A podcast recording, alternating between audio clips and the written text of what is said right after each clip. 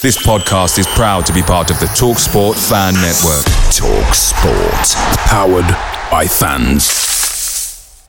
The TalkSport Fan Network is proudly supported by McDelivery, bringing you the food you love. McDelivery brings a top tier lineup of food right to your door. No matter the result, you'll always be winning with McDelivery. Order now on the McDonald's app and you'll get rewards points delivered too. So that ordering today means some tasty rewards for tomorrow. Only via app at participating restaurants. 18 plus rewards registration required. Points only on menu items, delivery fee and terms apply. See McDonald's.com. Hello and welcome to the Rams Talk podcast preview show. Um, this week we're talking all things O's as uh, we go to Leyton Orient this weekend. Um, a, a, tie that we've not really come accustomed to. Um, it's quite new to us, uh, travelling down to London. Um, and uh, to talk it all through with me, I thought what better way to uh, than get a fan who's there every single week, home and away. Um, I've got Liam O'Brien uh, with me, uh, who's going to talk me all things Leyton Orient uh, and uh, get me up to date with an opposition that I'm not really best known with. how are you, pal? not too bad. Cheers, Callum. Yeah, doing well. licking the wounds from from the FA Cup game against Chesterfield, and yeah, go from there. Go from there. Well, I said when, when you look at um, you mentioned there we, we talked about it previously just before we uh, we went live. I mean, it, FA Cups are always those kind of odds odd fixtures where especially when you come up against a lower league opposition and you kind of look and go do we want to progress and go on a cup run and then possibly have a, a big uh, team in the, in the later latter stages or do we just want to get out of it and, and focus on the league? I mean, a result 1 0 uh, uh, defeats to Chesterfield. I mean, is that real cause for concern? Uh, I mean, uh, obviously, um, you, you were there in attendance. What, what do you think of the performance and how, how do you go from there going forward? Well, the the whole match day was a bit of a weird one. We started off there was a big snowstorm, so we sort of all got on the train up, not knowing if the game was going ahead and then the third round draw was on before kickoff. So before we even we were even at the ground, we knew that our fate lies uh, Watford away, um, which was I wouldn't call it celebrations, but it was it, it was a fairly good tie. Um, always possibility that that one could be put on TV, so always the murmurs. But I mean, before the season started, our board were very vocal about the fact that they want survival and they want a, a bit of a cup run. And the fact that out, we were in, we started the season in three cups and we're out of all of them by first weekend of December um, is worrying. But the most worrying thing was, as you said, I was in attendance, and for the whole ninety minutes there was a serious lack of effort, um, mm, and that's yeah. not something that I've come become used to with Leyton Orient um, in the last six or seven years. Um, even when you know, close to administration, the one thing we always had was we had players given 110% every week. And for the first time yesterday, because you can you can lose games, you can be outplayed. You know, this is a new division. You know, we're playing teams like yourselves, uh, Portsmouth, Charlton. If you get outplayed in a game and you lose the game, you can walk away saying they were the better team. But for I, I would go as far and say pretty much every single player on the pitch didn't give as much as they could have and that that's a real shame as a supporter who is willing to travel hundreds of miles every week to see players that obviously we know that they care, but if they're not showing it on the pitch, then what good is it? Yeah, I mean, as I say, when, when you go as fans, you kind of go, that the minimum thing you need is effort, isn't it, uh, from your team? Um, especially when you say you're going away to uh, to games and especially braving the elements as they were at the weekend. You kind of go, well, the minimum you can give us is 100% effort. If we get beaten on the day by a better team, is what it is. But I mean, was that really when you look at losing to a lower league opposition, you kind of look at it and go, yeah, you put things in perspective and you go, could just be a bad day at the office. But as you say, with that lack of effort, is that a cause concern? Maybe that it's not the management that he's quite lost the dressing room. We haven't gone quite that far, but it is something that it might just uh, click a red flag into your head and go, "This isn't something we've seen before." Well, listen, Chesterfield. You know, um, we'd already seen them in the first round. They beat Pompey in front of thousands of people live on TV. Mm. They're a mile clear at the top of the National League. They're not your standard non-league team. There's a lot more embarrassing teams we could have lost to in that draw, but it was the manner of the defeat which was agonizing. And I think it's it's not when it comes to a performance like that, you can't blame a single player or a single member of staff or the owner or director of football, whatever. It's a collective responsibility, um, which I think has started trickling on over the last few weeks. You know, we're winless in eight or nine now. Um, mm. After what I would call a good start to season, I think we were three points off playoffs um, at the end of October, which is mm. I certainly did not expect to be that high in the table at any point during the season. Um, I think where we are now is a bit more realistic to where we should be, but the the manner of the way which the performances have been getting worse and worse. Crowds have been becoming restless. Um, you know, players and staff less willing to interact with the fans at the end of games. It's just a bit. It's a bit of a collective nightmare at the moment, which you know, hopefully we can get out of um, sooner rather than later. But it's uh, it's just been trickling on and getting slowly worse and worse as the weeks have come on lately. Yeah, I mean, as you say, it's something that you're not quite sure of. Uh, you're in that patch of form at the moment that has brought you probably back down to where you think you should be, maybe going into the season. But I mean, the start you had, the season you had last season coming up. I mean, Richie Wellens is uh, kind of a staple mate with you guys, um, mm. and the, and he's much much loved. Uh, I mean, do you see the, the, the last few weeks and the last few games just slightly tarnishing that a little bit, or is it just really it's just one of them? You're going to hit a bad patch of form, and and you've got to stick behind him and the lads, and you just got to go from there. The last person at the club, which I'd, I'd speak down, um, no matter what run, no matter what the season ends, mm. would be Richie Wellens because of when he took over as manager. We were third from bottom in League Two and in 18 months he won us that league. And yeah. it was only really with four or five signings, half of which were loan signings, and the other half realistically were panic buys because of injuries we had last season. Um, you know, this summer obviously he had to make a lot more changes because we went up and we lost undeniably our two best players, uh, Paul Smith and Lawrence Vigouroux, to teams higher up in the divisions, which that's not something you can control. But luckily, we managed to keep everybody else that was out of contract or that had interest from other clubs. Um, but when you have to rehash a squad like that and bring in players that you assume are going to be able to make the the jump up a division, and they haven't quite made that jump, uh, at least not yet. Anyway, you know we've got quite a few young players, quite a few loanees, and you don't expect them to get right every single week.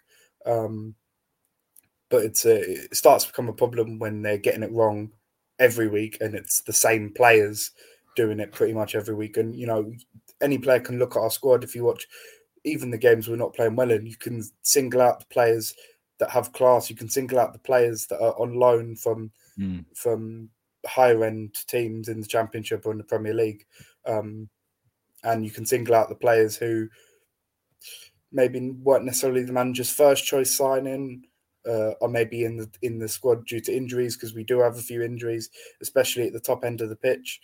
Um, yeah, uh, it's a bit of an issue when you've got as many issues as we had up front in a single space of time, but when players get brought in squad on the bench, you expect them to be fire and fit with effort. And as I keep going back to my previous point, pretty much all of our strikers sort of fit played against Chesterfield, and none of them showed effort. So yeah, and, uh, and when you're looking at you, you, didn't really put out a weakened team. Uh, I mean, yeah, you won one draw against uh, Wigan at home. I mean, I'm looking at the lineup, um, recognise a few players from the the title winning season. You've got uh, um, there in the middle. Um, you've got uh, Archibald.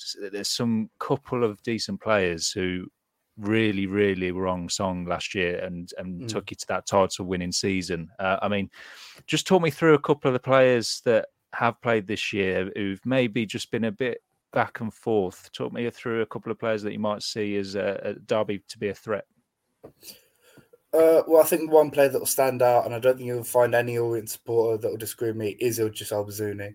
I mean, mm. he is class above not just our squad, but he's class above the midfield every midfield that we've played, and we've played You know, we've played Portsmouth and lost. We've played Stevenage and lost both those games quite badly. And even in those games, he stood out. Uh, maybe not necessarily in his best patch of form at the moment, um, which you know I'm not complaining about because the African Cup of Nations coming up soon, and there's sort of uh, murmurs that he might get called up for that. Um, obviously, from selfish point of view, I hope he doesn't because that will be two or three weeks in the busy winter period that we'll miss by far and away our best player on the ball and off the ball because he he's simply just everywhere. Um, another player we've got Brandon Cooper uh, online from Swansea, who was bought in. Again, probably wasn't the manager's first choice. Was it was a deadline day loan, uh, and I mean he's just hit the ground running, uh, and he's been a stalwart at the back in a fairly leaky defence. You know, we conceded four to Portsmouth, three to Stevenage. Um, you know, we've there's been many games where we've conceded fairly poor goals from set pieces, but even in a in a leaky defence, he has stood out and uh, I'd say aerially dominant is a key word because he he's always up there in both boxes from set pieces and uh, anything he can get his head on, yeah, is cleared perfectly. Yeah, I mean, when you look at players like Mizouni, I mean, he was linked with uh, teams like ourselves. I mean, uh, when you look at the manage to keep him going from the title winning season, you kind of go, well, you've not done too bad to make him stick around. He must like the place and he must like the fans and he must like the way Wellens plays him uh, in the way he is because he is, um, for me, quite one of the standout players um, within the league. I mean, when you look at the way you play. I mean, I'm looking at it. Is it three four three? Uh, Wellens likes to play at the moment. I don't know if that's uh, that's one one of the apps that uh, I've yeah. managed to find. Uh, I mean, what what is the style of play that Wellens maybe adopted this season, maybe compared to last season? Is he kind of carried that on, or is he kind of just slightly changed his tune, being in a, a league above? Well, he tried his best to keep the exact same formation, exact same style of play. We played a 4 2 3 1 last year, um, but a lot of that was down to Archibald and Smith on the wings last season. We didn't have a starting out and out number nine. We had Charlie Kelman, Live QPR, we had Aaron Drinan, and sort of had the two of them alternating as a striker um, with either Ruel Sotiriou or George Moncur and the 10 behind them. Uh, this season, as I said, few injuries up front, losing Paul Smith. Uh, and then early on in the season, we had some bad defeats, just conceded quite a few goals, and then we shortly switched to five at the back, and it worked for a period of time because we had Theo Archibald on one wing back and uh, Jordan Graham on the other wing back, who sadly uh, had some cruciate ligament damage at, uh, at Burton away and is out for the rest of the season. So that sort of uh, disheartened the hopes of the five at the back. So since then, he's probably been alternating between the two uh, the two formations. Picture the scene. All of your mates around, you've got your McNugget share boxes ready to go. Partner this with your team playing champagne football. Perfect. Order McDelivery now on the McDonald's app. There's nothing quite like a McDelivery. At participating restaurants, 18 plus serving times, delivery fee, and terms apply. See McDonald's.com. Um, that I've said, and uh, 343 probably is the most accurate because uh, we haven't really been going with a number 10 um, mm.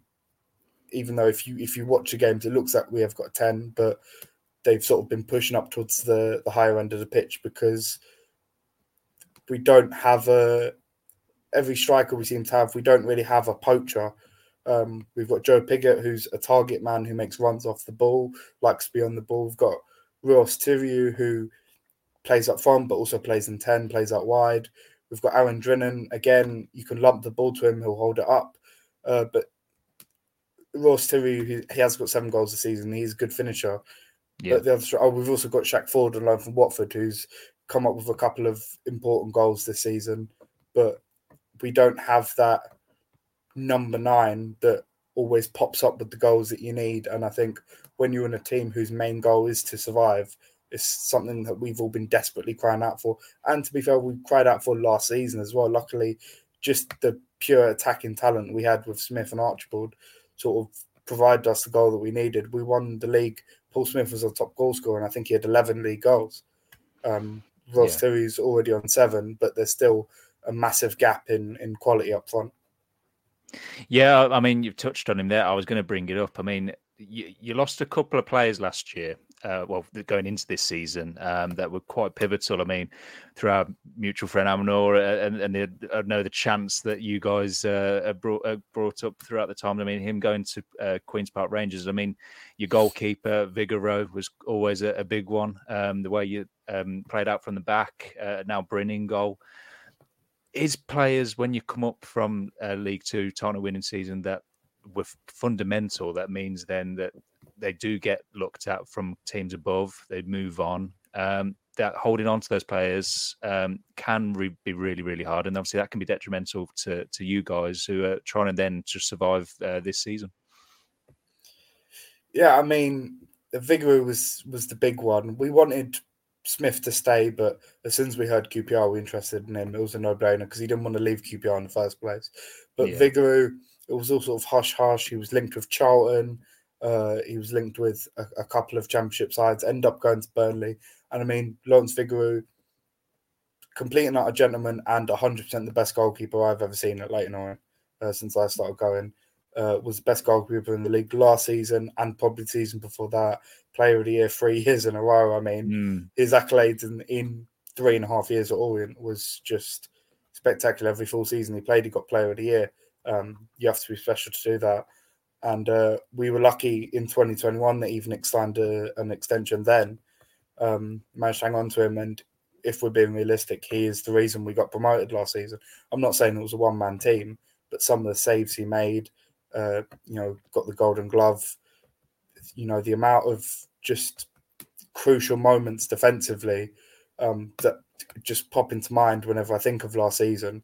He was just so, so important. And losing him was the first sign of how good we were last season and yeah. how different the squad will be because we've, as you mentioned, we've got Brynn on loan from Middlesbrough, um, and you know fans as soon as he signed wanted to compare him to Vigouroux, and it's not fair on Vigouroux or Brynn because no matter who we got in, unless we somehow got Jordan Pickford or Nick Pope in, they were never going to be at the level that Vigouroux yeah. was at.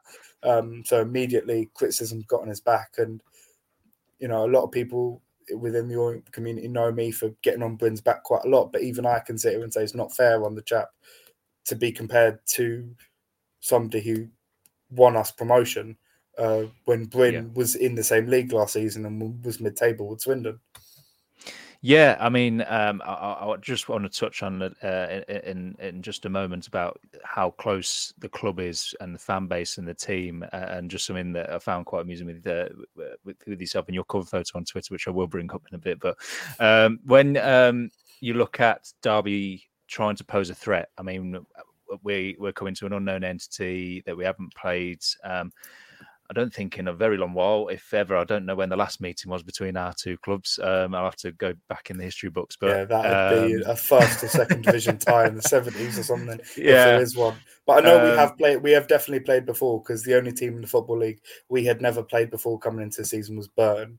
Um, right. That's the only thing. We had never ever played Burton before, but that means we've definitely played you before. Don't know when. Could be before World War Two, but yeah, we'll go pre pre pre war dates. Um, but I yeah. mean, if Derby fans coming this weekend, making the travel, um, are going to um, get behind something and see something that we might be able to pose a threat, what would that be? I mean, what what have teams managed to uh, pick um, with the with the O's this season that Derby might be able to get on the back of?